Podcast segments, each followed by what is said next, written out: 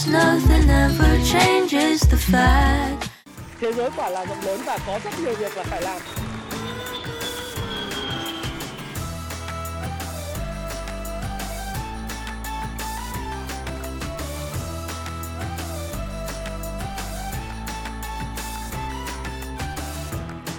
Hi, xin chào tất cả các bạn. Chào mừng các bạn đã quay trở lại với channel của Thái Phạm.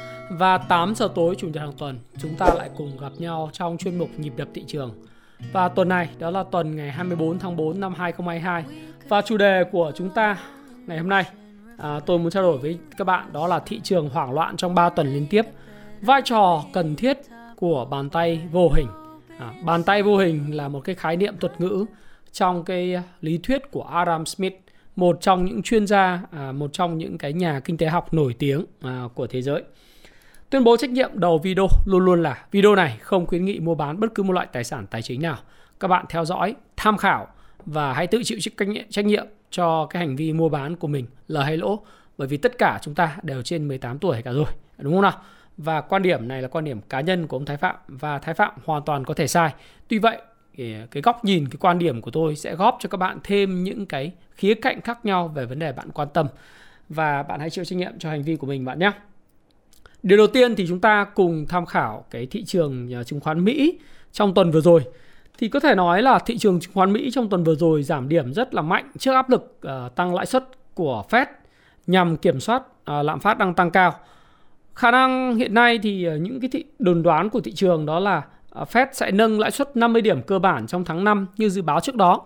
Tức là về mặt căn căn bản thì thị trường đã chiết khấu cái câu chuyện là Fed sẽ tăng lãi suất 50 điểm cơ bản Tuy nhiên trong một phát biểu gần đây thì uh, mọi người lại đang sợ là uh, liệu Fed có tăng lãi suất lên 75 điểm cơ bản tức là 0,75% uh, à, trong tháng 5 hay không. Uh, mặc dù vậy thì đây là một cái sự uh, một sự lo lắng thiếu căn cứ và thiếu cơ sở bởi vì ngay từ đầu bài phát biểu gần đây của uh, chủ tịch uh, Jerome Powell của Fed á, thì ông cho rằng là các nhà hoạch định chính sách uh, có thể nâng lãi suất 50 điểm cơ bản trong cuộc họp tháng 5 Tuy vậy thì ngay trong đầu sự kiện khi mà trao đổi với IMF thì Powell đã đề cập về cái câu chuyện à, đối với lại cựu chủ tịch Fed ông Paul Volcker, người đã đương đầu với lạm phát à, trong những năm 1970 và những năm 80 bằng một loạt các biện pháp tăng lãi suất và cuối cùng dẫn đến suy thoái kinh tế. À, ông à, Powell thì không muốn đi vào vết xe đổ của ông Paul Volcker và ông muốn nền kinh tế Mỹ à, không không hoạt động theo kiểu là gãy gãy vụn. Mà ông muốn là nền kinh tế Mỹ vẫn khỏe mạnh. Các bạn cũng biết rằng là nếu các bạn theo dõi video của tôi thì các bạn cũng đều biết đấy là uh, Fed ấy cũng cũng uh, rất là nới lỏng và bồ câu trong cái giai đoạn 2020 2021 đặc biệt trước cái tình trạng thảm họa của đại dịch ờ, uh, Covid-19 khiến nền kinh tế Mỹ suy sụp. Thì nền kinh tế Mỹ mới thoát ra khỏi vũng lầy. Thành thử ra là nếu mà tăng lãi suất một cách liên tục nhanh chóng đột ngột dù mục tiêu là nhằm để kiềm chế lạm phát nhưng nếu tăng đột ngột quá thì nền kinh tế Mỹ có thể rơi vào giai đoạn suy thoái giống như Paul Volcker.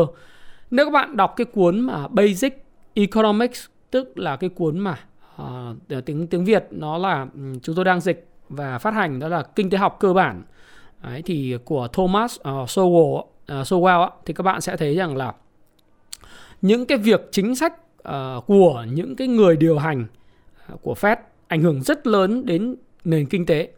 Nếu điều hành giá cả không có đúng và không hiểu nguyên nhân về giá cả sẽ đẩy kinh tế Mỹ có thể suy thoái kéo dài.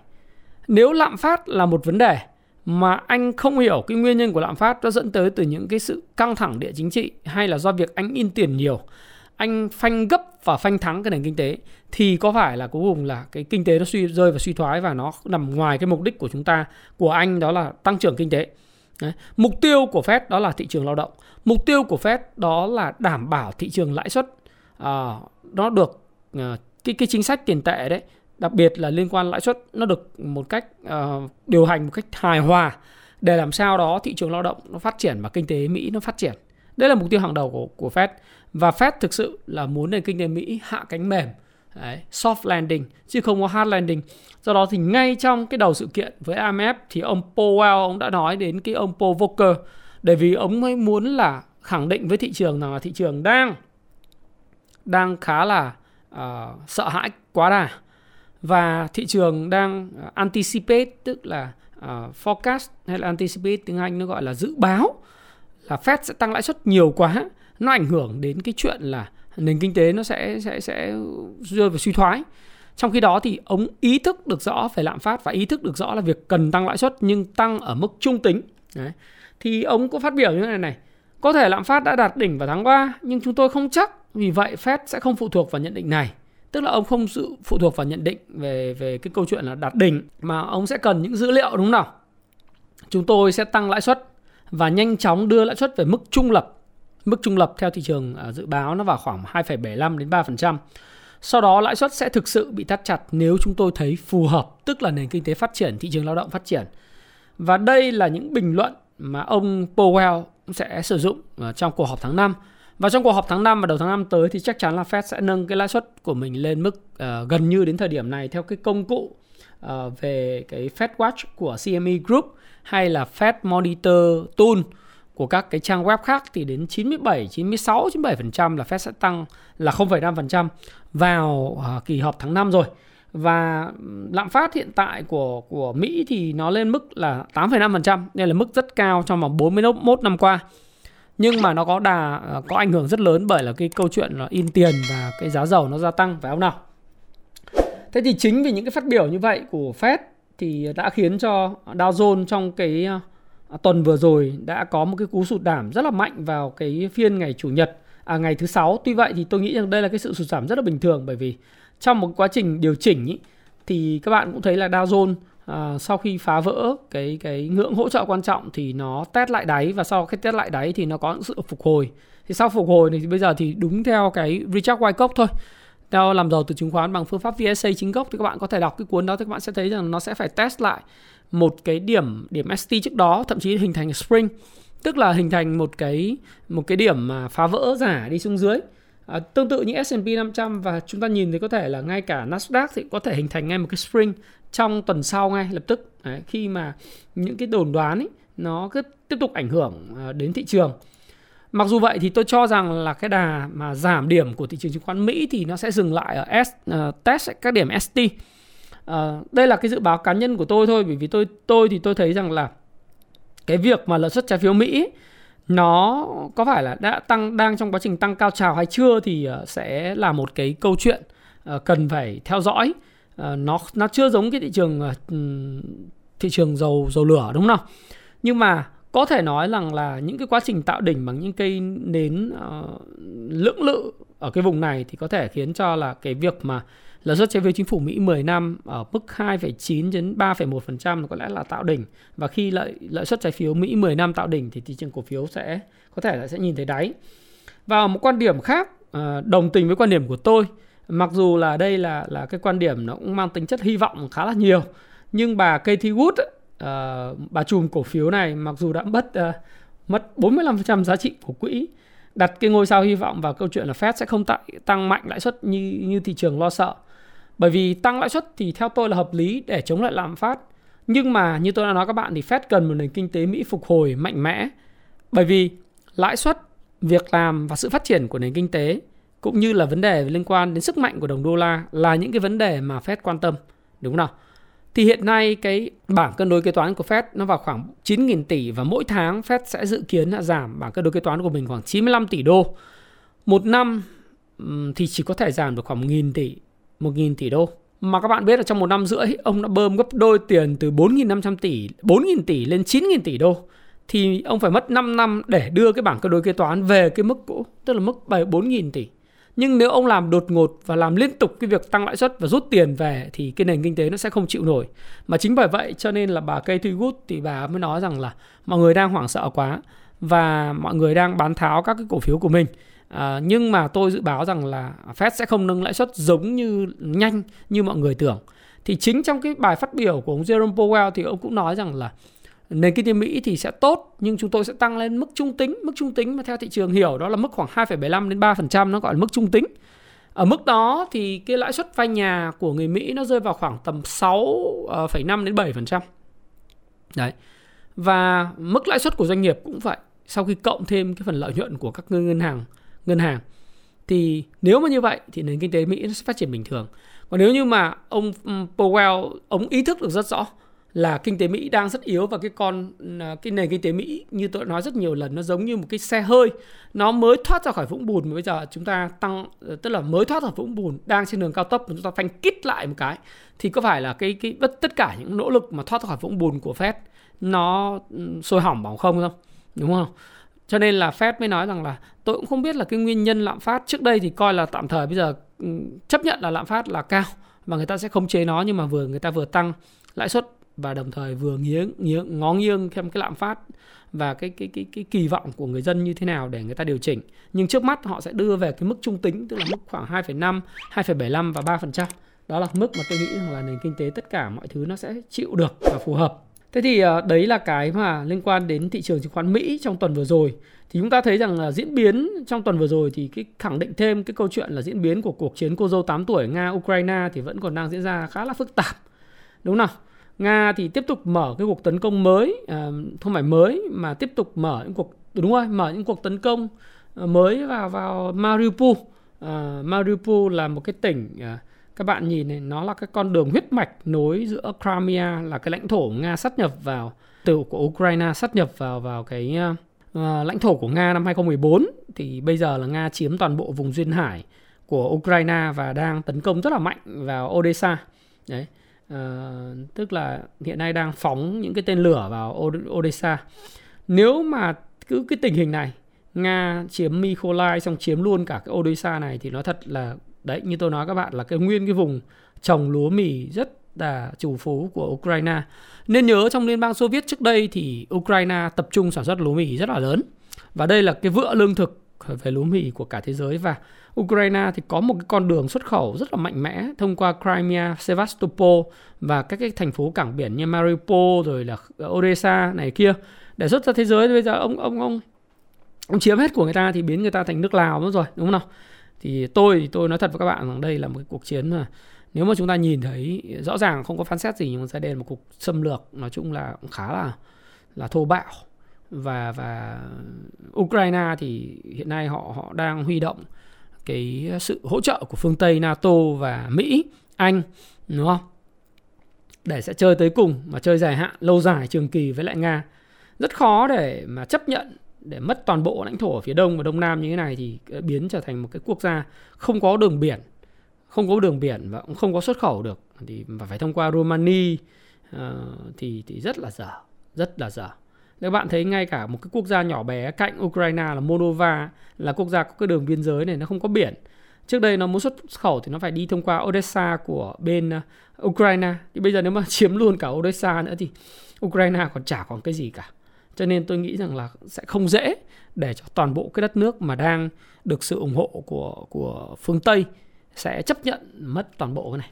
Cho nên là cái cuộc kháng chiến này sẽ còn dài. Và ở một cái bình diện đó thì chúng ta cũng thấy rằng là ờ, uh, IMF thì đang cảnh báo châu Âu hệ quả nếu thiếu dầu khí Nga như thế nào. Họ nói rằng là nếu mà châu Âu thực sự là uh, nếu cấm cái dầu khí của Nga trong 6 tháng ấy, thì là ok nhưng nếu dài hơn thì kinh tế sẽ rất là nghiêm trọng và trong 6 tháng đầu thì châu Âu có thể dùng cái cái cái dự trữ dầu hiện tại và tìm nguồn cung thay thế. Tuy nhiên là nếu việc này kéo dài sang mùa đông, các bạn thấy hôm nay bây giờ tháng 4 đang mùa hè thì thấy cũng rất là ok. Nhưng mà kéo dài sang mùa đông thì thực sự là lạnh đấy. Thực sự là là là mệt mỏi đúng không? Bởi vì ờ, hiện nay thì đúng là dầu khí của Nga thì đang cái nguồn cung đang bị khủng hoảng nghiêm trọng đấy. Hiện nay người ta đang nói rằng là À, theo Bloomberg, ấy, Điện Kremlin thì đang tìm mọi cách để che giấu những tác động của lệnh trừng phạt chính thức và không chính thức của phương Tây. Đối với ngành năng lượng nhưng mà Moscow thì không thể giấu được các vệ tinh trên bầu trời Siberia thì các ánh sáng phát ra từ cái giàn khoan dầu mỏ thì đang đang đang rất yếu nghĩa là không có hoạt động. Có lẽ là người ta cũng cũng cắt giảm sản lượng này thì nếu như thế giới cắt giảm sản lượng và cái cuộc chiến này còn kéo dài thì theo tôi thì cái giá dầu thì tất nhiên là sau khi nó nó nó đây nó cũng giống như cái quá trình tăng của cái à, cái cái cái đồ thị mà trước đó các bạn nhìn là cái đồ thị mà lợi suất trái phiếu đúng không nào? Nếu các bạn nhìn thấy cái, cái, cái giá dầu nó cũng như thế thì có thể là lợi suất trái phiếu nó sẽ có phải có màn tăng nước rút. Và giá dầu thì nó đã tăng nước rút rồi sau nước rút thì nó ờ, đây là buying climax BC sau đó thì nó có một cái đợt hồi phục tự nhiên rồi tiếp tục dao động. Có thể là trong thời gian tới giá dầu nó cũng sẽ um, maybe có thể là test lại cái đường MA 200 cái ngưỡng hỗ trợ của cái đường MA 200 là lúc đó nếu mà tiếp tục kéo dài dịch dịch chuyển nó có thể lên đến MA 200 nó có thể lên đến là 95 đô chẳng hạn thì nó có thể test lại cái vùng này.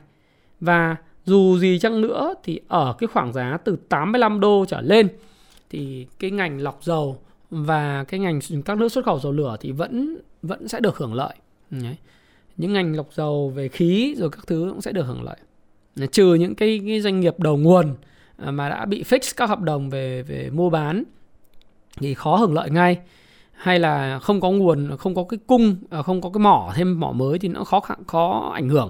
Thì các bạn khi mà nghiên cứu về cái cái ngành dầu khí thì các bạn cũng nên lưu ý là sẽ có những doanh nghiệp uh, thượng nguồn và doanh nghiệp trung nguồn và doanh nghiệp hạ nguồn.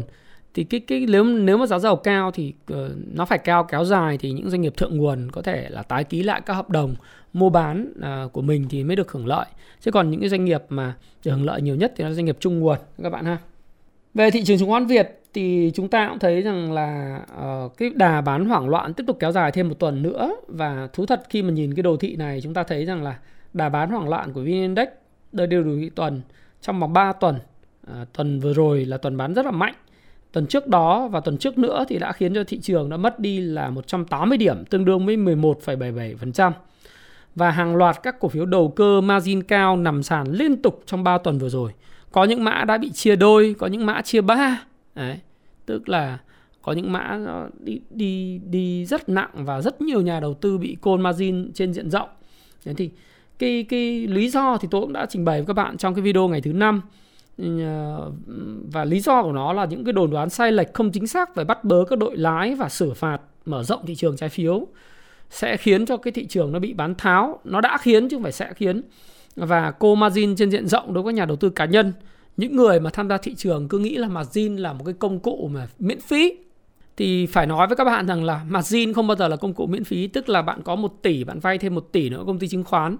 Nó không phải là miễn phí, margin là công ty là con dao hai lưỡi. Lúc mà thị trường thuận lợi và tăng điểm thì sẽ giúp cho các bạn tăng tiền rất nhanh. Nhưng nếu mà thị trường giảm điểm mà giảm hoảng loạn như 3 tuần vừa rồi, đặc biệt là cái tuần vừa rồi thì các bạn sẽ thấy rằng là các bạn mất tiền rất nhiều. Và đặc biệt nếu như các bạn nắm những cổ phiếu đầu cơ không có nền tảng cổ phiếu cơ bản không có làm ăn ra gì đấy mà chỉ đánh bằng cái tin đồn thì các bạn sẽ thấy rằng có những cái tài khoản là bị chia đôi chia ba. Ừ, chia đôi chia ba. Đấy là nếu bạn dùng tiền thật nhá. Còn nếu bạn dùng mặt zin thì bạn bạn cháy tài khoản luôn. Và lý do tại sao thị trường bán hoảng loạn và đặc biệt vào những khung giờ 2 giờ chiều đó là bởi vì là các công ty chứng khoán giờ thời điểm đó người ta sẽ xử lý những cái tài khoản mà không có nộp tiền vào thêm không khắc phục hậu quả. Họ cho bạn một khoảng thời gian. Đấy tại đây tôi cũng giải thích cái thắc mắc tại sao lại cứ đem hàng bán vào lúc 2 giờ chiều hay là 11 giờ sáng. Là bởi vì là uh, các bạn thấy rằng là uh, công ty chứng khoán thì họ sẽ sẽ, sẽ bán giải chấp. Những cái doanh những cái cái cái tài khoản mà sử dụng margin cao mà cổ phiếu nó giảm mà không nộp tiền thì họ cho phép bạn đến 2 giờ để nộp thêm tiền để để khắc phục hậu quả nhưng bạn không có nộp không có tiền nộp thì họ sẽ bán hàng của bạn ra. Và đây là máy bán không phải là con người bán. Con người thì muốn giữ cổ phiếu của mình để gồng lỗ đúng không? Nhưng mà máy nó bán máy vông cảm xúc. Thì một trong những nguyên nhân để à, một trong những điều để nhận định thị trường thời gian tới sẽ ổn định hay không đó là cái giai đoạn mà 11 giờ trưa và 2 giờ chiều nó sẽ nếu mà không có những đợt bán tháo liên tục bán với cường độ lớn lệnh MP market price liên tục đi xuống thì có lẽ là cái level cái cái mức margin nó sẽ phù hợp. Thì tôi thì tôi nghĩ rằng là cái mức margin ý, nó nó nó đã phù hợp tức là nó đã xuống rất là thấp. Và đặc biệt trước bối cảnh là bây giờ là 24 tháng 4 thì tuần tới là lễ à, mùng 30 tháng 4 1 tháng 5 nhẽ ra thì người ta sẽ bán rất mạnh trong tuần này nhưng mà vì người ta đã bán 3 tuần trước đó rồi cho nên sẽ không còn hàng để bán nhiều trong trong tuần này nữa. Và Ừ, margin level thấp cho nên người ta cũng không có nhu cầu phải bán hàng. À, đặc biệt là trong cái bối cảnh mà à, tôi cũng chia sẻ là liệu có sell on May và go away không thì ừ, thú thật với các bạn thì bây giờ đã đã sell on May trước rồi đấy. Ừ, chưa biết là thị trường thời gian tới thế nào nhưng mà có lẽ là cái việc margin côn và và thị trường bán tháo từ những đồn đoán ừ, không chính xác thất thiệt về bắt bớ đội lái xử phạt mở rộng thị trường trái phiếu vân vân đã khiến thị trường hoảng loạn đến thời điểm này và tôi cũng đã nói với các bạn rằng là tác động của những việc làm trên của cơ quan uh, của chính phủ của những cái cơ quan quản lý nhà nước đó là rất là tốt bởi vì nó sẽ làm cho thị trường minh bạch và trong sạch trong dài hạn và thúc đẩy thị trường phát triển lành mạnh và bền vững. Đấy, bởi vì là uh, thủ tướng thì cũng nói rất là đúng đấy là trên báo tuổi trẻ thì thủ tướng hỏi là tại sao doanh nghiệp lỗ mà giá tăng chứng khoán tăng bằng lần? Và thủ tướng đã nghe rất nhiều những cái phàn nàn về hiện tượng nghẽn lệnh ứng dụng công nghệ và quản lý thị trường chưa tốt tình trạng làm giá và thao túng chứng khoán là thuộc trách nhiệm của những cái người quản lý. Ờ, những cái cái cái cái đội ngũ quản lý thì ờ, xử lý thế nào ờ, để bảo vệ nhà đầu tư. Thì cái này tôi thấy là rất là đúng thôi. Là bởi vì sao? Bởi vì là thị trường muốn lành mạnh. Và đây cũng là mục tiêu của chính phủ mục tiêu của cả cái thị trường vốn của Việt Nam. Bởi vì thị trường vốn Việt Nam thì gồm có thị trường trái phiếu, thị trường cổ phiếu và thị trường phái sinh. Tạm thời là như vậy phải không nào? Đấy thì nếu như mà bây giờ chúng ta để một cái cái con sâu nằm dầu ở nồi canh ờ, nằm dầu nồi canh nồi canh ấy, mà mà cứ tiếp tục làm giá thao túng thì rõ ràng là nó sẽ rất là xấu đối với thị trường. Đấy. Thì một số bạn bắt bẻ lại bảo là ờ, ở bên Mỹ có những doanh nghiệp lỗ nó nó nó tăng bằng lần nhưng xin thưa với bạn là khi bạn hỏi những điều đó thì tôi muốn nói các bạn đấy là cái bối cảnh tiếng Anh ấy, nó gọi là in the context bạn phải hiểu cái phát biểu của thủ tướng là trong cái bối cảnh đó là những doanh nghiệp rất là láo nháo. Không có cái nền tảng công nghệ cũng chả có triển vọng gì. Mà tăng bằng lần, thuần túy thông qua việc là gì? Mua bán liên tục của các cái đội lái dưới sự hậu thuẫn của các công ty chứng khoán. Thí dụ một điển hình đó là công ty trí việt, công ty chứng khoán trí việt với lại nhân louis đúng không? Thì thủ tướng hỏi là trong cái context đó, in the context chứ không nói rằng là gì? Cứ ờ, lợi nhuận ờ, bị lỗ mà giá cả tăng ờ, là không đúng không không? In the context. Ừ. In the context rất là quan trọng. Cũng giống như bạn đọc sách ấy bạn đọc tiểu thuyết thì bạn phải hiểu in the context nào mà tác giả viết trong cái hoàn cảnh nào tác giả viết cái đó. À, nguồn gốc của tác giả hoàn cảnh xuất thân của tác giả và hoàn hoàn cảnh ra đời của tiểu thuyết và tác phẩm thì bạn mới hiểu sâu sắc về cái tiểu thuyết và cái câu chuyện trong đó. Thì bạn nghe người ta phát biểu thì bạn phải hiểu được trước khi bạn so sánh với thị trường Mỹ, thị trường Âu, những công ty công nghệ lỗ mà nó tăng giá ờ, không phải là như vậy. Mà bạn phải hiểu là trong cái bối cảnh tại sao thủ tướng phát biểu như vậy bạn hiểu chứ bạn đi bạn có một chút kiến thức nhưng bạn chưa hiểu hết thì bạn đã đã đã mắng là không đúng. Bạn đã nói những cái nó nó nó không không đúng cái cái context thì nói chung là làm gì cũng phải nó có phù hợp với hoàn cảnh và bối cảnh. Thì đấy thì uh, tất cả những cái câu hỏi này thì cái, nó sẽ làm cho thị trường minh bạch và và bền vững trong dài hạn. Tuy vậy thì thị trường nó lại là hoảng loạn bởi vì cái đồn đoán nó khá là nhiều. Nhưng mà tôi thì tôi nghĩ rằng là trong lúc mà thị trường hoảng loạn như thế này thì rõ ràng là cần thiết có một cái bàn tay vô hình. Cái bàn hay bàn lý thuyết bàn tay vô hình của Adam Smith ấy thì rất là quan trọng bởi vì là bàn tay vô hình ở đây nó là cái gì? Nó là sự khẳng định của chính phủ đó là chính phủ sẽ tác động tổ chức cái hội ờ, hội nghị về à, phát triển thị trường vốn trong dài hạn. Đấy. thì thủ tướng đã nói là sẽ không hình sự hóa các quan hệ kinh tế dân sự. À, chính xác câu nói là không hình sự hóa các quan hệ dân sự kinh tế. Và quan điểm không hình sự hóa các quan hệ dân sự kinh tế được thủ tướng nhắc đi nhắc lại nhiều lần à, tại hội nghị về phát triển thị trường vốn chiều ngày 22 tháng 4 chiều ngày thứ sáu. Thị trường vốn bao gồm thị trường cổ phiếu, trái phiếu và chứng khoán phái sinh được xem là nguồn huy động tài chính quan trọng cho nền kinh tế, hỗ trợ và bổ sung kênh cung ứng vốn truyền thống là tín dụng ngân hàng, tức là ngoài ngân hàng thì có thêm cổ phiếu, trái phiếu và chứng khoán phái sinh.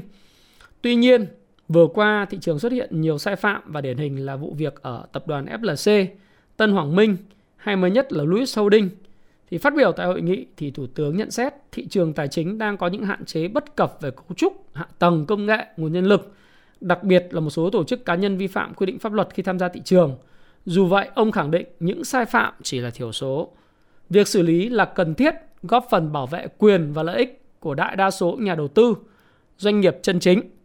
Mặt khác, việc xử lý sai phạm cũng là bước đi cần thiết để làm trong sạch thị trường, làm cho thị trường tốt hơn, lành mạnh và an toàn bền vững hơn và đại diện của World Bank à, cũng phát biểu ấy là ông Zafar Mustafiaglu ông nói rằng là không nên đốt cả ngôi nhà để giết một con chuột tức là vài những sai phạm của con dâu con chuột không thể mà khiến cho thị trường nó bị như thế. Và đây là cái vai, vai trò của bàn tay vô hình.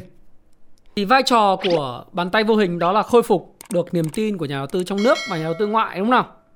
Thì trên cái cái Bloomberg ấy, Đấy, những cái nhà đầu tư ờ, ờ, những cái bài báo của Hari Suhartono hay là Nguyễn Kiều Giang đăng trên Bloomberg thì cũng chứng minh rằng là khối đầu tư ngoại rất là quan tâm đến thị trường Việt Nam và người ta cũng đang xem xét nâng hạng uh, cho mình vào tháng 9 đến tháng 11 tới đúng không nào? Cho nên là cái việc làm này sẽ khôi phục cái niềm tin của nhà đầu tư ngoại. Nhưng mà nếu mà làm quá mà giống như ông ông ông uh, chủ tịch của quân đại diện ngân hàng thế giới tại Việt Nam ấy là ông à, Zafar Mustafiaglu ông nói rằng là nếu mà vì một con chuột mà đốt ngôi nhà thì nó sẽ uh, khiến cho cái thị trường nhà đầu tư ngoại người ta cũng cũng cũng có phần lo lắng. Ờ, chính bởi vậy cho nên là tôi nghĩ rằng là với việc mà khẳng định của thủ tướng về cái câu chuyện là không hình sự hóa các quan hệ dân sự kinh tế thì nó góp phần là khiến cho nhà đầu tư yên tâm hơn. Đặc biệt là những cái đội lái uh, thực ra thì ranh giới giữa uh, đội lái hay là tạo lập nó rất là mong manh tạo lập thì thì cũng cần sự ổn định. Ờ, chúng ta cổ phiếu nào kể cả Tesla, Apple hay là bất cứ một cái cổ phiếu nào ở Mỹ Coca-Cola hay là JP Morgan Chase whatever thì cũng cần có sự uh, vai trò tạo lập. Nhưng tạo lập nó khác cái đội lái lợn. Tôi dùng cái từ in cap lái lợn ấy là những cái cổ phiếu giống như là Louis Holding ấy, là để úp bô nhà đầu tư khiến nhà đầu tư thiệt hại nặng.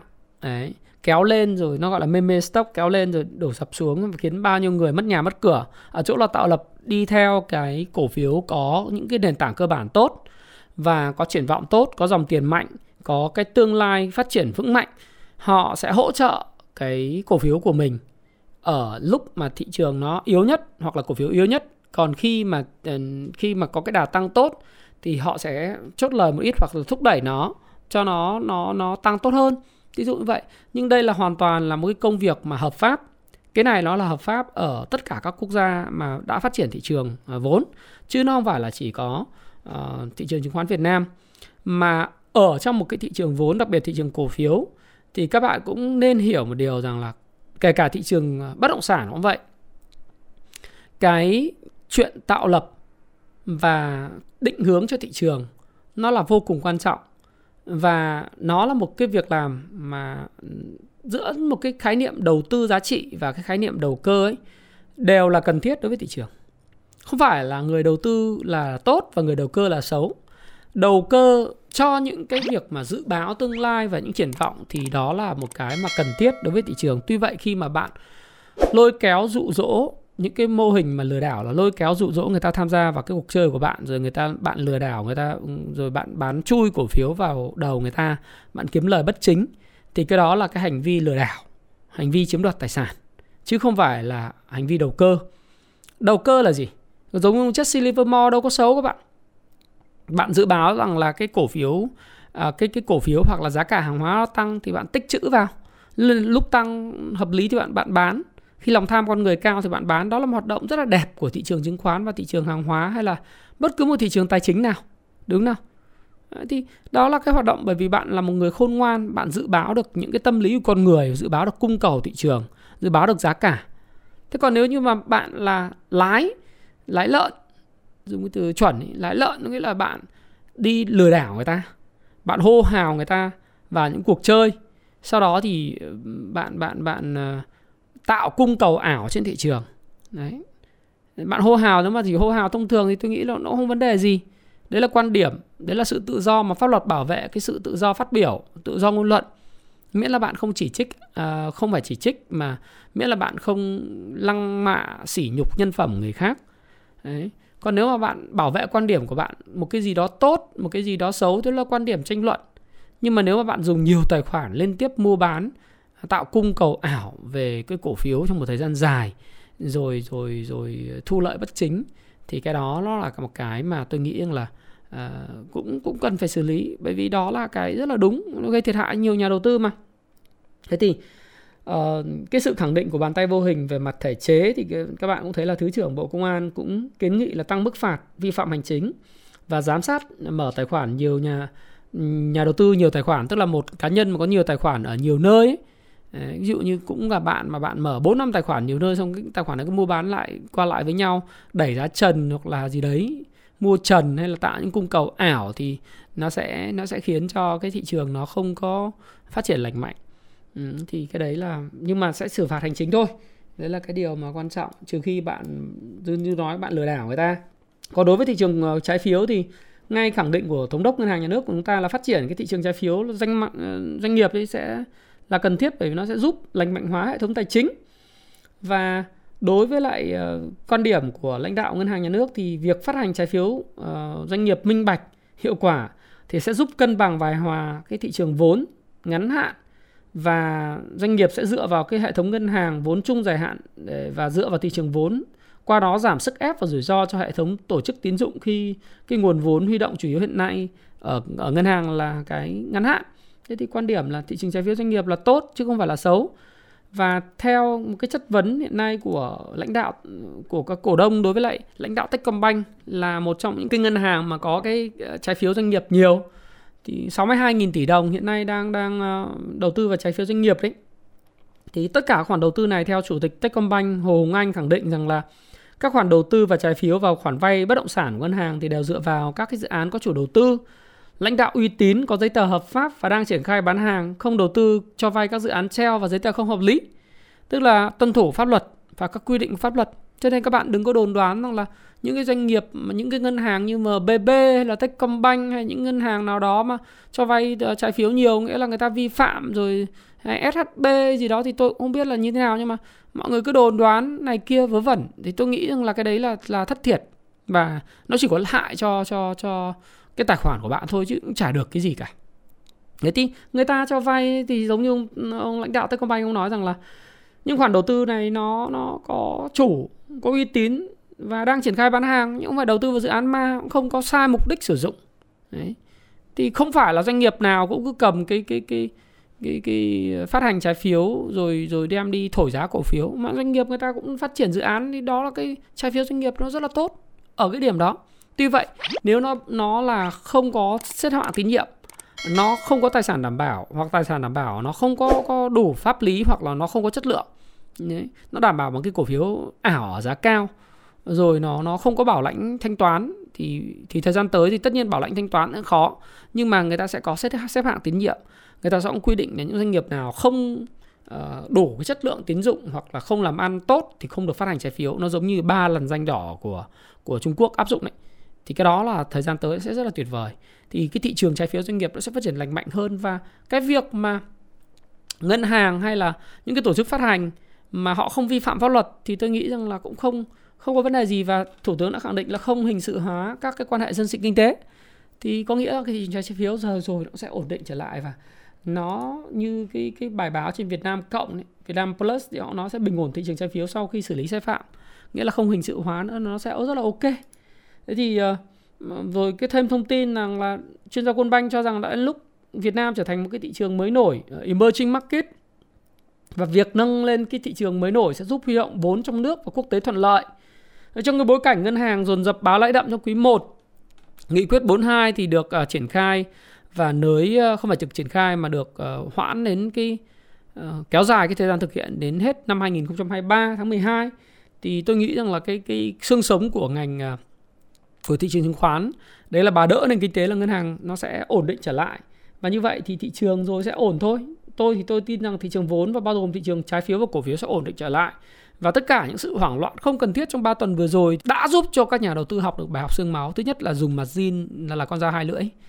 Thứ hai nữa là mua bán hoảng loạn theo đám đông. Thứ ba nữa là gì? Việc tham gia vào các hội nhóm và hô hào mua bán theo các hội nhóm.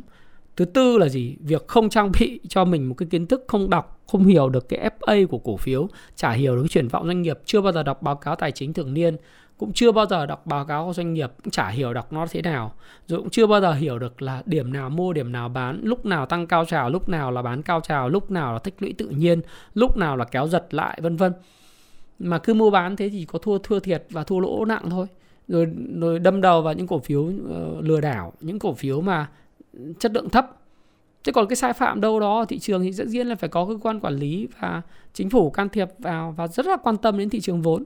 Các bạn thấy trong thời gian gần đây là chính phủ rất quan tâm đến thị trường vốn và điều đó rất là tốt bởi vì chính phủ hiểu rằng là việc nâng hạng thị trường vốn lên thị trường mới nổi, đặc biệt thị trường cổ phiếu, nó là một cái mà uy tín của quốc gia.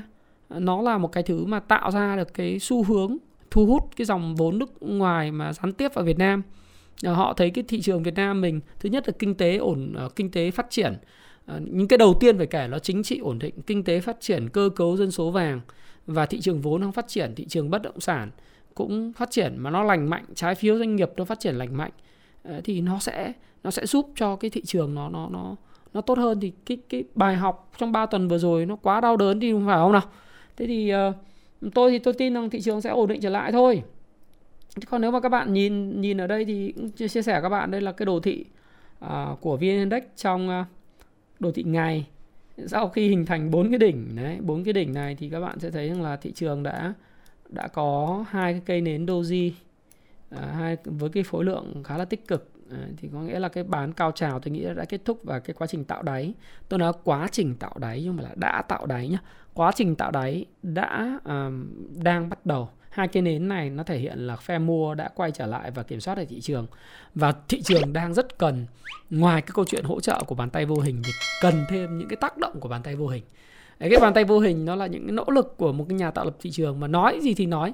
Chính phủ chính là à, một trong những cái ờ, cái người tạo lập lớn nhất đối với thị trường. Bởi vì chính phủ tổ chức à, một cái thị trường chứng khoán thị trường vốn ổn định phát triển bền vững và Ờ, gia tăng trong dài hạn để thu hút cái nguồn tiền nhàn rỗi. Và chính phủ có thể thu thuế chính phủ có thể là uh, gia tăng những cái cái đầu tư của các quỹ uh, bảo hiểm. Tôi nghĩ rằng là các quỹ hưu trí các quỹ mà uh, bảo hiểm sẽ dần dần là tham gia thị trường vốn một cách tích cực hơn đặc biệt thông qua thị trường cổ phiếu thị trường trái phiếu doanh nghiệp để làm gì? Để mà giống như thị trường mỹ thôi nó sẽ phát triển ổn ổn định bền vững trong dài hạn. Và thị trường chứng khoán thị trường vốn ở mỹ nó là mấy trăm mấy mấy trăm năm và nó cứ phát triển như vậy thì nó sẽ khiến cho nền kinh tế nó thịnh vượng. Cái doanh nghiệp nó phát triển được và sử dụng cái nguồn nguồn vốn nó dài hạn một chút thì tôi nghĩ rằng là cái người tạo lập lớn nhất à, dựa của thị trường nó chính là là những cơ quan là là chính phủ. Nó là bộ tài chính nó là uh, ủy ban uh, là sở giao dịch. Thì tôi nghĩ rằng là với cái cái đồ thị này chúng ta cũng thấy rằng là rõ ràng là các bạn chả việc gì mà phải hoảng loạn cả. Mà có lẽ là bây giờ các bạn đã bán hết cái phần margin của bạn rồi. Hãy quan sát vào lúc 11 giờ và lúc 2 giờ chiều của những ngày trong tuần à, tuần tới. Rồi tất nhiên là tâm lý là sell in May, rồi tâm lý là lễ Tết, nhưng mà thôi thì cứ quan sát. Mà tôi nghĩ rằng là thị trường thì nó cũng có cái lý của nó riêng. Và quan trọng đấy là chúng ta cảm thấy tự tin hay không? Đấy, thì còn tôi thì tôi thấy là chưa bao giờ mất niềm tin vào cái thị trường chứng khoán của mình và mất niềm tin vào cái sự điều hành của của của chính của chính phủ cả. Đúng nào? Danh mục watchlist theo dõi của chúng tôi trong tuần vừa rồi thì chúng tôi để cái cái này là cái danh mục watchlist đối với lại của bên Kung Fu Stop Pro. Nó rất là hay. Thì nếu bạn nào có có nhu cầu sử dụng thì các bạn có thể đăng ký sử dụng. Thì trong tuần vừa rồi thì các bạn thấy rằng là cái biến động giá mà chúng tôi theo dõi hiện nay danh sách danh mục chúng tôi theo dõi khá là dài thì biến động giá nhiều nhất thì là CTD, Lâm Long, HCM, BSR, AIB, BMI, à, Tiên Phong, SGP ừ, đúng không? Đấy. Thì sẽ thấy là biến động giá rất là nhiều. Đấy, trong uh, Masan thì có ổn định, PNJ đây, đây, đây, đây là danh mục theo dõi của chúng tôi. Thì uh, nó thuộc các cái uh, ngành khác nhau từ ngân hàng, công nghệ, thương mại, dầu khí. Đấy. Trong một tháng vừa rồi thì uh, giảm giá nhiều nhất là CTD, Nam Long, ờ, HCM, BSR, EB, BMI. Còn nếu mà tăng giá thì tốt nhất là FPT, Thế giới di động, ờ, DHC, Bảo Việt, ờ, PNJ, Gas, Masan, VPBank. Đấy, còn những cái cổ phiếu khác thì giảm giá nhẹ nhẹ như ACB, RI, Zemadep, VIB, MBB, Khang Điền, OCB, CTG, MSB, Techcombank tuần tháng vừa rồi giảm giá đến 10%.